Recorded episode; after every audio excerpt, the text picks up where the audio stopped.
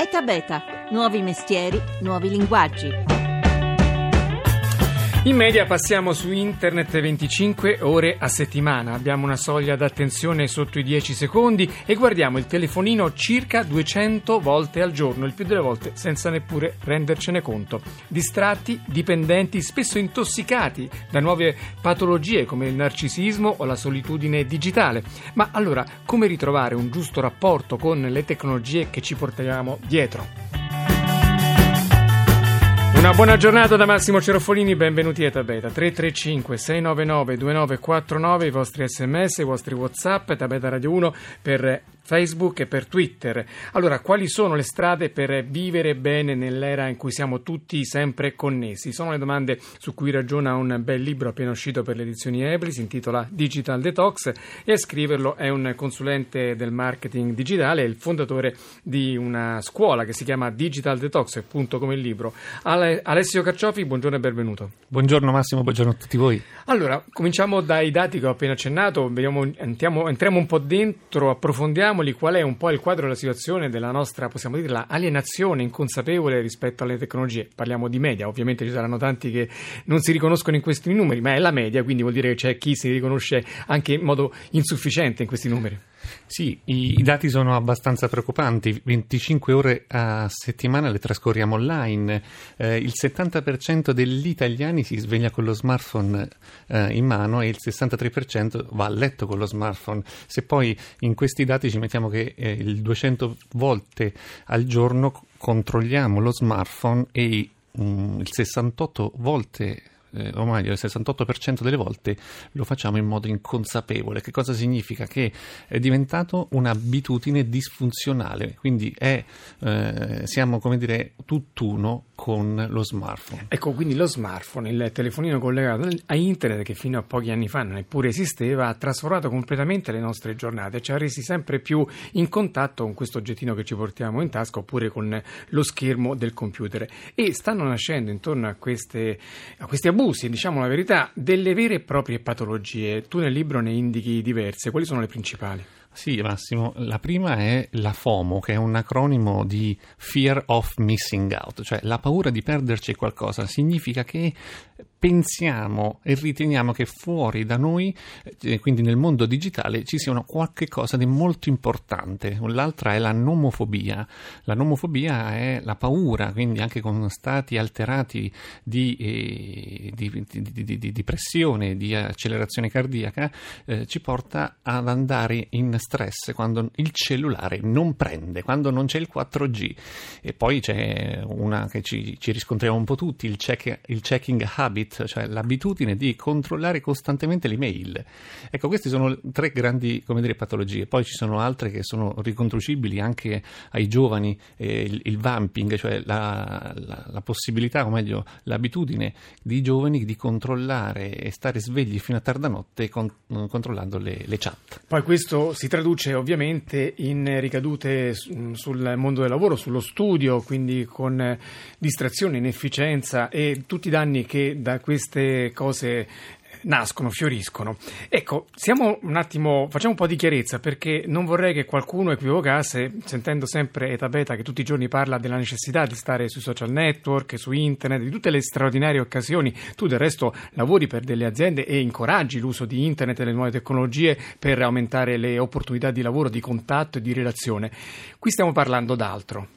Sì, eh, grazie Massimo che mi dai la possibilità di sottolineare che il libro soprattutto questo che io scrivo non è disintossicarsi dal digitale, ma è trovare la giusta misura. Quindi attra- all'interno del libro eh, esplico la metodologia Digital Felix, quindi significa eh, trovare questa la giusta misura all'interno della vita digitale. Quindi questo è molto importante perché, perché per aumentare il focus lo stiamo perdendo, stiamo perdendo la, l'attenzione per aumentare la creatività. E, questo lo dicono i, i, i, dati. Nel digitale stiamo perdendo la creatività ma soprattutto la produttività. Il, dal, questa, questo dato è dal 30 al 40% che negli ultimi dieci anni, quindi con la comparsa dello smartphone se vogliamo, il 40% della, cre- della creatività sul lavoro eh, viene erosa e questo le, le aziende lo hanno capito. Ecco, ma allora come si vive una giornata, anzi una vita intera senza fare uso continuo del collegamento a internet eh, ogni minuto? Abbiamo sentito un ragazzo della cosiddetta generazione Z, quella dei giovani sotto i 20 anni, che è quella che in cui quasi il 100% usa WhatsApp, usa Facebook e altri social network per restare in contatto. Lui si chiama Davide Olivieri ha 22 anni, è di Gorizia, studia scienze dell'educazione ed è un chitarrista di una rock band, quindi una persona assolutamente normale, però ha scelto di non usare lo smartphone per i suoi rapporti con il mondo esterno, pur essendo una persona perfettamente integrata. Usa, usa soltanto sms e internet dal computer quando ne ha bisogno. Ma sentiamo la sua testimonianza. In realtà non è neanche stata del tutto una scelta, è stata una cosa molto spontanea, nel senso che non mi è mai particolarmente interessato interagire con i media, all'inizio anche per pigrizia, poi crescendo ho preferito continuare ad avere rapporti fisici e veri, diciamo, piuttosto che virtuali. E quindi in che cosa si concretizza la tua scelta? Ma l'unica cosa che non faccio o che faccio di diverso rispetto agli altri è non avere Facebook o profili simili, WhatsApp, perché per tutto il resto ho il telefono, telefono, mando messaggi messaggi o l'email, quindi non sono così fuori dal mondo, così distante dagli altri. Eppure tu fai parte della cosiddetta generazione Z, quella dei nati tra la seconda metà degli anni 90 e il 2010. Siete i cosiddetti nativi digitali e secondo gli studi questa generazione passa circa 5 ore al giorno online e la soglia di attenzione in rete non supera gli 8 secondi. Tu però, che sei parte di questa generazione, come ti rapporti ai tuoi amici che invece hanno abitudini diverse dalle tue? Problema più grosso viene generalmente dalla mancanza di WhatsApp, un media oggettivamente comodo e che hanno tutti. Io semplicemente, se qualcuno vuole cercarmi, sa dove abito, o comunque se uno vuole cercarti veramente ce la fa, perché non è che deve mandarmi un piccione, ho il telefono, ho l'email, saranno cose un po' arcaiche come mi dicono i miei amici, però mi trovano. Sei fidanzato? No. Però frequenti una ragazza?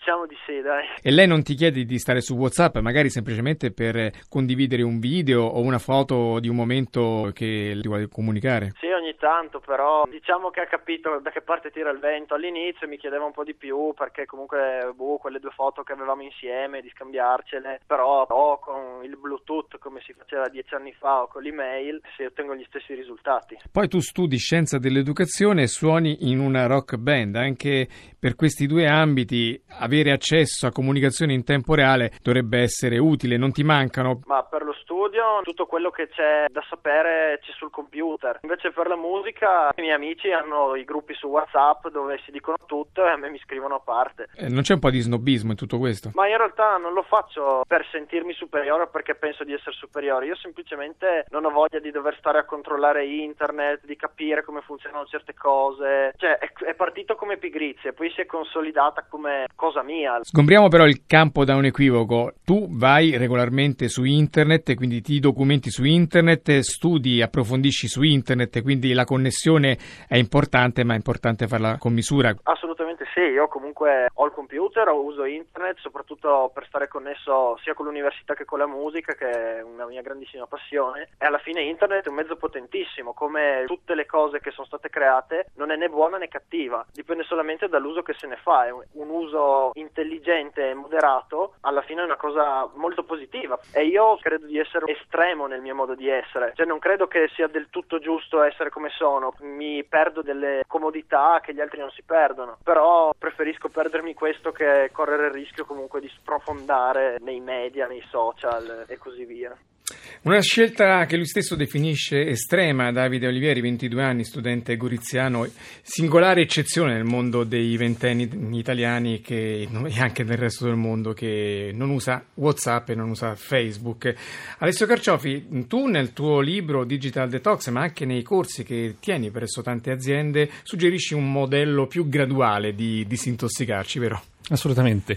La, la prima lo, lo chiamo eh, il metodo della Digital Felix o delle 5 R. La prima R è rallenta, quindi si parte da un concetto di consapevolezza di quanto tempo stiamo online. E questo, oh, tempo, dire, questa prima fase è molto importante a, e, e, si può rispondere a questa domanda: stai investendo il tuo tempo o stai spendendo il tuo tempo? E quindi è una, dire, una fase di riflessione. E eh, dopo di questo abbiamo la, la fase riduci. Riduci è la quella più importante, ma anche quella più difficile, Massimo, perché ridurre, cioè accumulare è facile, ma ridurre è difficile. E quindi in questa fase di ridurre andiamo a, a individuare i comportamenti che desideriamo, oh, come dire, eliminare o modellare. E eh, ci sono dei consigli. Il primo consiglio nel ridurre è eliminare le notifiche dallo smartphone. Oppure una regola molto importante, la regola dell'80-20, che noi individuiamo. E questo è molto importante perché ci fa, individua- ci fa individuare quali sono i compiti più importanti importanti della giornata da, da, da, da svolgere. E poi, ecco, una cosa molto, molto. Eh, Quindi è importante fare un piano all'inizio della giornata. Un, è, è, la sera prima, la sera perché prima. La, si sedimenta, io dico. Okay, e, e, quindi poi molto importante è imparare a dire di no. Siamo costantemente, continuamente dietro al sì delle altre persone, ma a noi cioè noi ci pensiamo, quindi è una domanda molto importante. Quindi un cortese no e finire il ciclo della cosa che si è iniziata è già un passo avanti Assolut- nella conquista sì, di spazi propri. Assolutamente sì. E, eh, e come, come, tu hai, mi hai anticipato, chiudere i cicli. I cicli è molto importante, quindi è un po' questa la cultura del multitasking a cui siamo stati abituati, che fa bene. Invece tutti gli studi delineano che il multitasking non è eh, produttivo. E poi altro punto, terzo punto di questa strategia che proponi nel libro è ridisegnare l'ambiente. Che cosa significa? Sì, ridisegnare l'ambiente si tratta che per me gli uffici o gli ambienti di lavoro ad oggi sono una fucina di eh, luoghi di distrazione. Quindi dobbiamo in qualche modo eh, prendere consapevolezza che nel, nell'era de, del digitale nell'era delle distrazioni digitali dobbiamo, come dire, individuare alcune buone norme di comportamento. Questo è molto importante se ci pensiamo, uh, come dire, nelle, nella gestione gestione delle mail, eh, ecco, il checking a bit, come dicevo prima, eh, siamo costantemente a controllare le mail. Si stima che il 30% della giornata lavorativa noi controlliamo le mail. Quindi che cosa significa questo? Significa costantemente che siamo dietro alle urgenze degli altri e non riusciamo a svolgere eh, i nostri compiti. Ecco, quindi un punto importante è come gestire questa valanga di mail che riceviamo. Ecco, uh, sembrerà paradossale per chi ci ascolta, ma accedere all'email eh, individuando dei flussi 4, 5 oppure 3 volte al giorno, darsi del tempo e rispondere, come dire, in ordine di priorità, o meglio, sottolineo anche di non rispondere alcune volte se l'email non, dire, non contiene tutte le informazioni, dire, eh, necessarie, perché eh, stiamo usando male anche l'email, cioè stiamo traslando, dire, la metodologia, quindi l'abitudine di, di scrivere su WhatsApp sulle email. Invece le email devono contenere tutte le informazioni come dire, eh, utili. Nel libro consigli anche tante app per supportare queste scelte, per organizzare la giornata. Ci puoi dire quelle più importanti? Ma io eh, la prima app che, fo, che, poi si riconduce alla prima fase del rallenta è Moment. Moment ci dà la consapevolezza di quanto tempo stiamo online, di quante volte prendiamo il cellulare e quanto tempo intercorre tra una volta e l'altra. Quindi la prima è Moment, poi c'è Rescue Time per quanto riguarda eh, il desktop, quindi ci fa capire quanto siamo online online sul desktop, quali pagine controlliamo, ma soprattutto il tempo speso o investito. Tanti messaggi degli ascoltatori, Luigi ci dice che legge almeno 200 libri all'anno, scrive lettere e entra su internet solo per prenotare hotel e viaggi. Forse potrebbe fare qualcosina in più su internet, però diciamo è una, una bella testimonianza. Sì. E Paolo da Roma dice che tra i musicisti e gli artisti è molto normale staccarsi da WhatsApp e questo ci rallegra. E meno internet più Cabernet e invece Giovanna da Bologna ci dice ma quante ore libere abbiamo ogni giorno? Eh, questo è un bel quesito. Andando avanti, riprogrammare il quarto punto del quarto passaggio di questa tappa di disintossicazione. Sì, riprogrammare è, è, si tratta proprio, è la, il cuore della metodologia dove noi andiamo a correggere le cattive abitudini per trasformarle in sane abitudini e si basa maggiormente su, su due R a sua volta, la, i rituali e, e, i riti. Quindi per, per riti che cosa cosa intendiamo? Sono az- azioni che ci fanno comprendere come correggere l'abitudine. Esempio, eh, alzarsi un'ora prima. Quindi questo lo, trovo, lo troviamo molto utile. E perché alzarsi un'ora prima? Perché ci permette di dedicarci all'ora sacra, quindi prenderci il giusto tempo per noi, quindi fa- facendo una buona colazione, eh, leggendo il giornale, ma soprattutto non alzarci e controllare lo smartphone. Questo Tra l'altro molto... tu consigli una forma di igiene quotidiana, quella della meditazione, ne abbiamo parlato ieri con Marco Cuzzi, fondatore dei gruppi di Darsi Pace, per trovare quello spazio interiore, quella ventina di minuti in cui stai in assoluto contatto con te stesso e quindi fai muro anche da queste continue interferenze che la stessa nostra mente poi produce sollecitata dai bip, dalle notifiche, dalle email. Sì, eh, Massimo, all'interno dell'ora sacra io eh, inserisco eh, un momento di meditazione, un momento di gratitudine, ma soprattutto anche un momento di visualizzazione della giornata, perché quello che stiamo perdendo, secondo me, è la dimensione del sogno. Eh, soprattutto i nuovi ragazzi non sognano più e quindi se ci pensiamo, se non sogniamo, non riusciamo neanche poi a, dire, a immaginare a creare la realtà. Paolo da Biella ci scrive che anche i sessantenni sono intossicati dal digitale, non solo i più giovani, e andando sull'ultimo punto, ricaricarsi alla fine.